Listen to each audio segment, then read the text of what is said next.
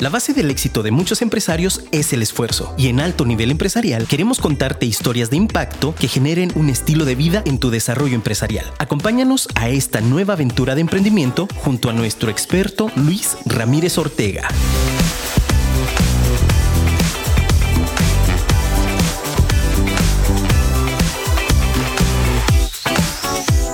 Deja de hacerte pato y hazte rico. ¿Quieres saber por qué? Sígueme en este episodio de Alto Nivel Empresarial.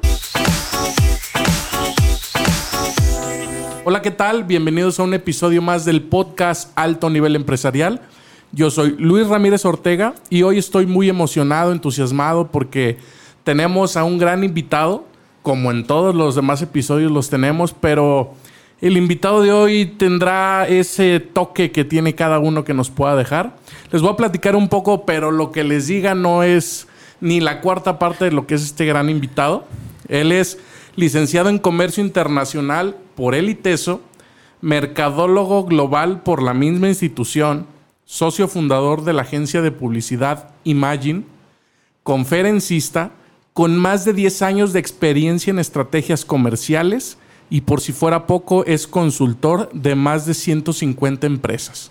Él es Edgar Cepeda Reyes. Edgar, ¿cómo estás? Bien, bien, muchísimas gracias por, por la invitación. Oye, qué honor estar por fin en tu podcast. Muchísimas gracias y pues creo que ese currículum está un poquito más, suena más rimbombante de lo que es. Si me preguntas, yo soy una persona que me he divertido a lo largo de 11 años en mi negocio, que me he divertido involucrándome con muchas marcas maravillosas y que disfruto muchísimo lo que hago.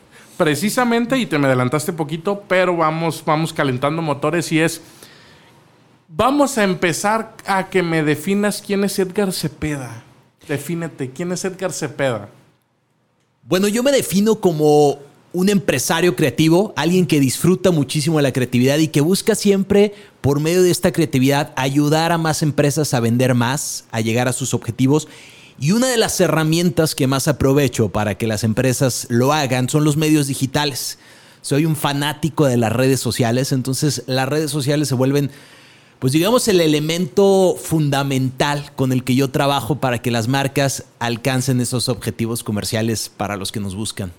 Excelente. Leíamos en la rimbombante introducción que eres eh, licenciado en Comercio Internacional. Platícanos por qué esta carrera. Bueno, desde muy chavo me dio, o siempre tuve un gran interés por, por el tema del comercio exterior siempre me gustó, a medida obviamente que la edad me lo permitía, siempre me gustó como estar al pendiente de, qué pasaba en otros países. Cuando íbamos de viaje me llamaba la atención qué encontraba en otras ciudades, en otros países que no había aquí donde, donde, donde vivía en ese momento. Este, y siempre, siempre tuve como esa afición de traer cosas extranjeras o de llevar las cosas de México. Siempre he estado muy orgulloso de la cultura mexicana, de los productos mexicanos. Entonces, desde muy chavo tuve esa afición, así es que en la prepa cuando estuve buscando las opciones me pareció sumamente interesante el poder trabajar buscando lo mejor de otros países para traerlo a México y buscando lo mejor de México para llevarlo a otros países. Y tuve oportunidad de trabajar en comercio exterior pues por, por varios años. Excelente. Como todas las, bueno, sabemos que como todo, todo emprendedor que ha tenido un éxito, las bases están en la historia, son los cimientos, son lo que nos forjaron. Eh, platícanos brevemente de tu infancia quizás, de tu familia y cómo es que te impulsan a llegar hasta donde hoy estás parado.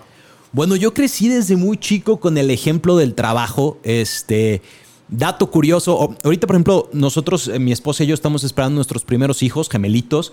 Entonces empezamos esta etapa de platicar, ¿no? Con los papás, oye, de niños y qué era. Y bueno, curiosamente, cuando yo nazco, a la semana a mi mamá le cae auditoría y me tuvo que llevar a trabajar.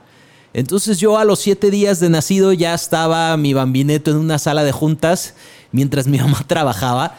Este, entonces, pues siempre el trabajo ha sido parte de, de mi vida. Siempre la publicidad ha sido parte de mi vida por el negocio de la familia.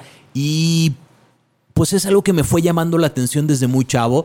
Desde muy chavo empecé a, querer ganar dinero. Este, En, mi casa se tenía todo muy, muy por, presupuestos, entonces era, pues vamos a salir de vacaciones, ¿quieres comprarte juguetes, mi rey? Pues a ver qué chambeas y qué haces, vete a trabajar con nosotros. El fin de semana me iba los sábados a trabajar al, al, al negocio de la familia. No sé, llegué hasta vender guayabas eh, que cortaba del árbol de mi abuelita y llegué a vender guayabas en, en, la esquina, ¿no? Y me acuerdo que mi abuelita, ¿cómo? Es peligrosísimo. Bueno, pero yo quería ganarme mi dinerito, ¿no? Y en un principio pues era que el dinerito para el 10 de mayo, que el dinerito para, para un regalo, para un juguete que quería. Y pues siempre estuve como con esa hambre de, de hacer más, ¿no? Desde muy chavo siempre tuve metas, siempre tuve metas que a lo mejor en su momento sonaban muy ambiciosas, que te voy a ser sincero, maestros, amigos, se llegaron a reír de mis metas, a mí me valía. Y yo decía, yo tengo mi meta bien clara y bueno, las, las fui trabajando y las fui logrando, gracias a Dios. Meta que hoy es traducida a Imagine, por ejemplo. Meta definitivamente que hoy está traducida en Imagine. Eh, yo desde varios años antes de formar la empresa tenía claro que yo quería una agencia, tenía claro cómo la quería. Eh, empecé, yo en ese momento trabajaba en OmniLife con Jorge Vergara y Angélica Fuentes en ese momento, que para mí fueron unos maestros excepcionales. Y ahí conocí a Carlos Ramírez, quien hoy es mi socio, y empezamos a armar proyectos. Y fíjate qué chistoso. Cuando yo estaba en, en, OmniLife, ya estaba yo como gerente de marca de la marca OmniLife. En ese momento había sido yo el gerente más joven de la empresa. Yo tenía 25 años y ya estaba como gerente de una marca presente en 21 países. Y yo no tenía miedo a llegar a darle ideas a Jorge Vergara, mientras ya los grandes directivos estaban todos con miedo y no, ¿cómo le digo? Pues mira, yo decía, si me corre porque le dije algo que yo pienso, me liquidan, me voy un mes de vacaciones, regreso y busco trabajo a ver dónde busco trabajo. Entonces, yo nunca le tuve miedo a Jorge Vergara ni a Angélica, los dos me apoyaron muchísimo, creyeron en todas mis ideas, a mí se me hacía increíble como un chavito de 25 años les mandaba un mensaje de BlackBerry en ese momento a estos dos grandes monstruos empresariales que, bueno, aparecían en todas las revistas de negocios y me hacían caso. Y empezaban a creer en mí. Entonces eso definitivamente me fue dando como mucha fortaleza. Tuve oportunidad este, de comenzar a trabajar con Sony Music y de repente decía, bueno, esta disquera con, con Sergio, un gran amigo de Sony Music, que a la fecha sigo en contacto con él, está confiando en mí en un chavo de 25 años para sacar sus discos, para sacar sus lanzamientos, pues algo bueno han de tener mis ideas, ¿no? Y comencé con Carlos, mi socio, a darle formato a este negocio, Imagine, hasta que llegamos en un punto en el que ya teníamos citas y estábamos trabajando, ¿no? Ya mi preocupación era, este cliente quiere verme mañana y yo sigo trabajando acá, ¿no? Entonces, bueno, todo se fue acomodando, gracias a Dios. Lanzamos Imagine lo lanzamos ya hace 11 años este, y comenzamos primero con ganas de hacer mil cosas, ¿no? Con, con 250 ideas que iba a ser nuestra empresa, iba a rescatar a todas las compañías, dos chavos de 25 años. Y comenzamos haciendo eh, campañas de reestructura eh, comercial, su estrategia comercial. Empezamos a hacer publicidad en televisión, en radio. Y algo que hicimos como un plus, como un experimento, fue meter esas marcas a Facebook. Y los empresarios me decían, oye Edgar, pero Facebook es para el chisme. O sea, no hay ninguna empresa en Facebook. ¿Para qué me metes en Facebook? No, mira, este, esto es el futuro. Entonces, básicamente, como que me decían, pues a ver, si no me va a costar. Y de verdad, las primeras marcas lo metimos sin cobrar. O sea, fue como un plus. Y a los dos meses nos decían, oye Edgar, fíjate que todo lo demás que habías hecho, quítalo. Y eso del mentado Facebook, déjalo. Fíjate que que nos hablaron, que nos buscaron, que me dijeron que nos vieron. Y te estoy hablando de hace 11 años que no había community managers, que no había Facebook Business, no había anuncios en Facebook, nada que ver de las herramientas que ahora encuentras. Entonces empezamos a darle forma a lo que hoy ya es la estrategia digital. Y a lo largo de los meses fuimos aprendiendo, creando metodologías, generando conceptos, aprendiendo de cosas que funcionaban, descubriendo las nuevas herramientas de Facebook. Las íbamos descubriendo a la par de que salían, porque no había un curso, no había nada. Y me topé con que me costaba mucho trabajo llegar con los empresarios a venderles que su marca estuviera en redes sociales. ¿no? Yo llegaba con, con empresarios que conocía por amistad eh, previa o, por diferentes factores teníamos cercanía con ellos y pues como que me recibían por compromiso, por la amistad, pero decían, pues no, este, ¿qué, qué me vas a venir a ofrecer, no? Así es que me inventé un curso de redes sociales. Para mí fue muy, primero mucho miedo, pero dije, caray, nadie sabe en México más de redes sociales que yo. En ese momento me atrevo a apostarte que no había nadie que lo estaba haciendo. Entonces empecé a hablar a todas las cámaras, Cámara de Comercio, Coparmex, Caraintra, Canacintra, y les decía, buenas tardes, te quiero presentar eh, una conferencia única, que es la conferencia de redes sociales. Una conferencia para que la gente aprenda a entender por qué el futuro de los negocios está en redes sociales y me contratan la primera fecha. Entonces, los primeros fueron Cámara de Comercio de Guadalajara, que estoy agradecidísimo con ellos. Y me dijeron, pues órale Edgar, vente y danos la conferencia, ¿no? Entonces, bueno, yo ese fin de semana armé, hice, ya teníamos experiencia previa, tampoco fue como que me inventé algo, ya tenemos experiencia de varias marcas y en enero ya estaba yo vendiendo mi primer fecha y llené el auditorio de Cámara de Comercio con mi primer conferencia. Y de ahí a la fecha te puedo decir que no hay semana que no dé una conferencia. Hoy en la mañana di una virtual. Ayer, mañana tengo otra. Y bueno, le agarré muchísima pasión a eso. ¿Y qué hago en mis conferencias? Simplemente compartir mi trabajo. Contarles anécdotas de lo que pasa en Imagine de esos problemas de repente que vemos para vender en redes sociales, de esas facilidades que vemos para vender en redes sociales, de las situaciones que han llevado a marcas de diferentes tamaños a ser muy exitosas en redes sociales. Todo lo que vamos viendo en Imagine. Y bueno, así pues ya van más de, de 150 marcas con las que hemos tenido suerte de trabajar. Esas, esas, eso que nos acabas de platicar son precisamente las entrañas y es precisamente de donde nace esta gran empresa de Imagine. Ahora, específicamente cómo es que puedes ayudar al ramo empresarial por medio de Imagine. Bueno, fíjate que nosotros en Imagine algo que cuidamos mucho es que las ideas creativas no salgan nada más de una junta, de un escritorio, de un, de un board de ejecutivos. Nosotros aprovechamos algo que se llama social listening y esto significa aprender de las redes sociales.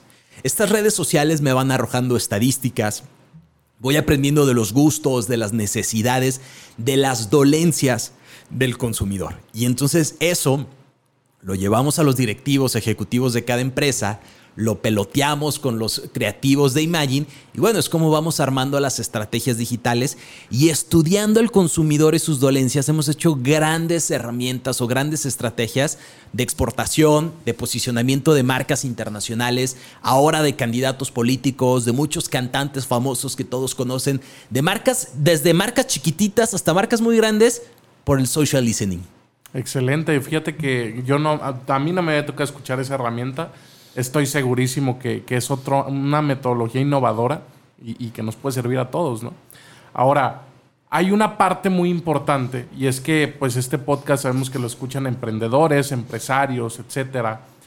El empresario que está escuchando esto, ¿cómo detecta o qué síntomas son los que tiene que ver para decir necesito Imagine ya?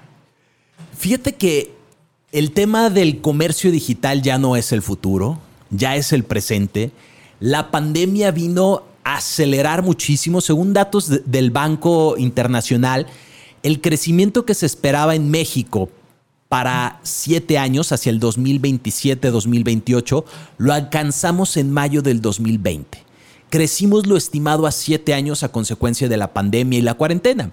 Entonces ya el desarrollo digital y el comercio digital ya no es un lujo, ya es una necesidad de supervivencia.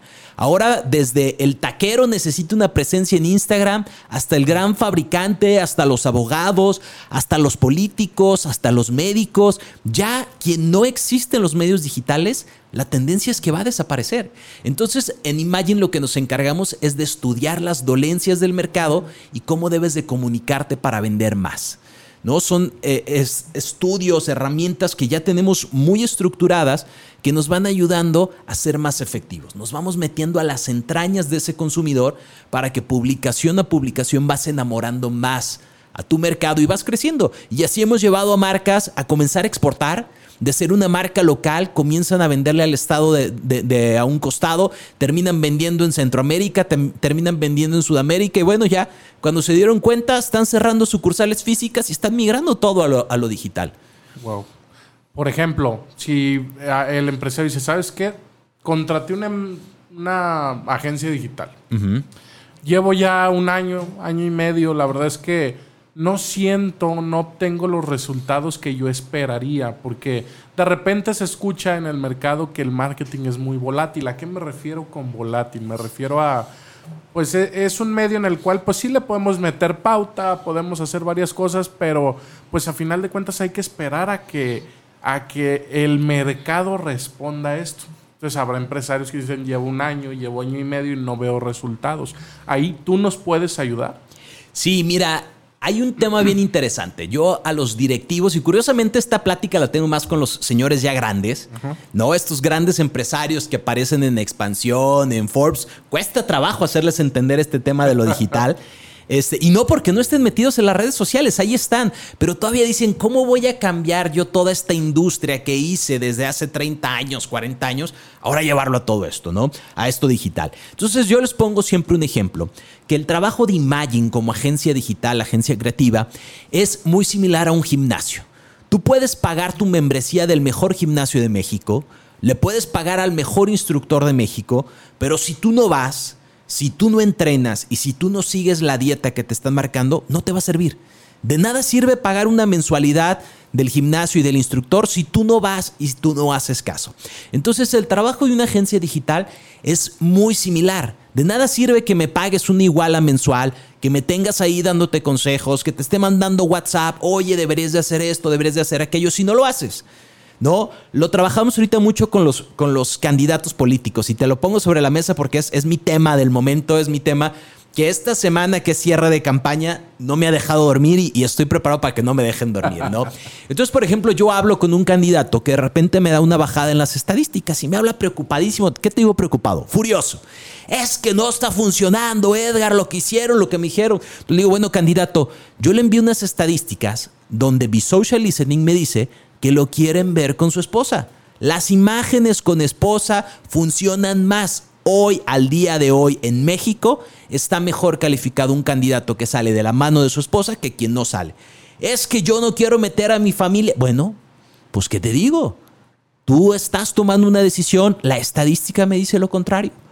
Hoy hablaba con otro candidato, oiga candidato, el partido contrario lo está ataque y ataque en sus redes sociales. Necesitamos que su equipo de campaña comience a responder esos ataques, que digan yo estoy a favor de él, yo creo en él, para mí es una persona honesta. Es que estamos muy ocupados en otras cosas. Bueno, ¿cómo, ¿cómo le hacemos? No? Oiga candidato, necesito un video donde me haga un comentario del tema del agua, pero le, encargo que no se vea nada de despilfarre de agua y no sé, y me graba el video atrás de la y con su alberca en su casa atrás.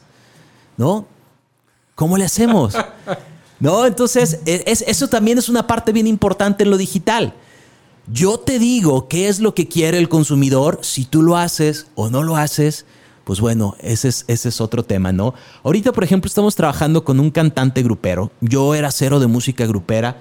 El año pasado nos buscan muy amablemente para hacer unas estrategias y di con el cliente ideal. Un señor grupero que tiene toda la fama en su nicho, pero que escucha, hace y valora los resultados. Entonces yo le mando un mensaje y le digo, oiga señor, fíjese que nos encantaría que hiciera un video poniéndose esta camisa que a la gente le está dando muchos likes a las, cuando sale con esa prenda. No pasan 15 minutos y él me está mandando un video con esa camisa.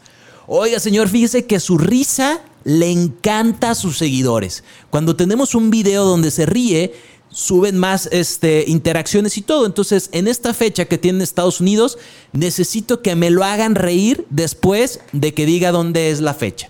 Entonces está diciendo la fecha. Yo no sé qué hizo su equipo porque él estaba en ah, Estados Unidos. Ah. Suelta una carcajada y queda en el video. ¿Qué pasa? Que la invitación a comprar los boletos es un exitazo y el lugar se abarrota.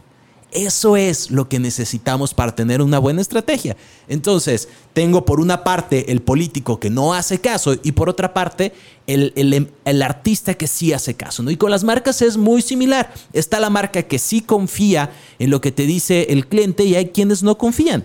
Nos pasó algo muy similar con los logos. Por ejemplo, cuando salió este logo del aeropuerto de Santa Lucía, me dio mucha risa porque a nosotros nos contrataron hace unos años para hacer el logo del Cross Border Express, que es el puente que está de Tijuana a San Diego.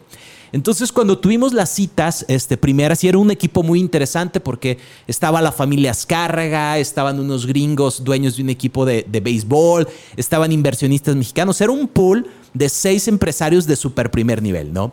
Y cuando nos cuentan toda su idea, platicamos con el arquitecto, nos presentan la idea, nos dan un mes, presentamos nuestras opciones de logo, ya sabes, siguiendo las tendencias, social listening, revisamos, este, me acuerdo muy bien que ahí teníamos que trabajar. Nuestra eh, petición que nos hicieron fue trabajar con los pichones, que transmitiéramos el, el, alma y el sentido de un pichón viajero. Pues ahí nos tienes revisando todo lo de los pichones. Hicimos unos logos siguiendo todas las tendencias, lo ven y nos dicen, híjole, no, Edgar, es que como que tenemos ganas de un avión donde se abre la ventanita del, piloto y saca una bandera de México, se abre la otra ventanita y saca una bandera de Estados Unidos, y las alas como que se difuminan y se vuelven mariposas monarca que cruzan desde México hasta Canadá. Ponlo en un logo. Válgame Dios, ¿no? Entonces hicimos 47 versiones de logo, en ir y venir, donde nunca fue nuestra creatividad, ni fue la opinión del consumidor, fueron los caprichos de seis empresarios. Al final, bueno, logramos resumirlo muchísimo a las tres iniciales del Cross Border Express, pero fue la versión 47. Y lo mismito pasó con el del aeropuerto Santa Lucía. Pobre de la agencia que le tocó, pero ya me imagino, oye, queremos un mamut porque encontramos unos mamuts, pero también un avión, pero también un aeropuerto, pero también... Y esa es la realidad, ¿no? Entonces, para que funcione una estrategia, si estás contratando un experto, ponte en las manos del experto. Ahora, aquí hay un tema muy importante porque esas personas o esos empresarios que no se acoplan o que no quieren acoplarse, ¿por qué es? Vamos a entrar al tema de mitos. Eh, compárteme tres de los principales mitos, paradigmas que tengan los empresarios en cuestión del comercio o marketing digital. Mira, cuando me contrata un empresario, y principalmente estos empresarios ya de, de mucho renombre, siempre les pregunto, ¿su idea de negocio es para generar utilidades o es un negocio capricho? Y se me quedan viendo, ¿no? Y les explico, es que un negocio capricho es, yo quiero montar un estudio de grabación porque es mi sueño y ya tengo la vida resuelta, yo esto lo quiero de hobby, órale, ¿de qué color lo quieres, no? Pero si lo que quieres es hacer algo comercial, algo que funcione, hay que seguir ciertos lineamientos del mercado. Entonces siempre parto de esa pregunta y recuerdo alguna vez estar trabajando con un restaurantero eh, que abrió una sucursal, un restaurante muy bonito en Guadalajara de crepas. Hermosísimo, le metió una millonada en, las instalaciones. Y recuerdo que estaba con el restaurantero en, la mesa, en el piso de, venta, y pasa un mesero con una charola llena de crepas y va hacia una mesa, ¿no? Y nosotros seguimos platicando, el dueño y yo.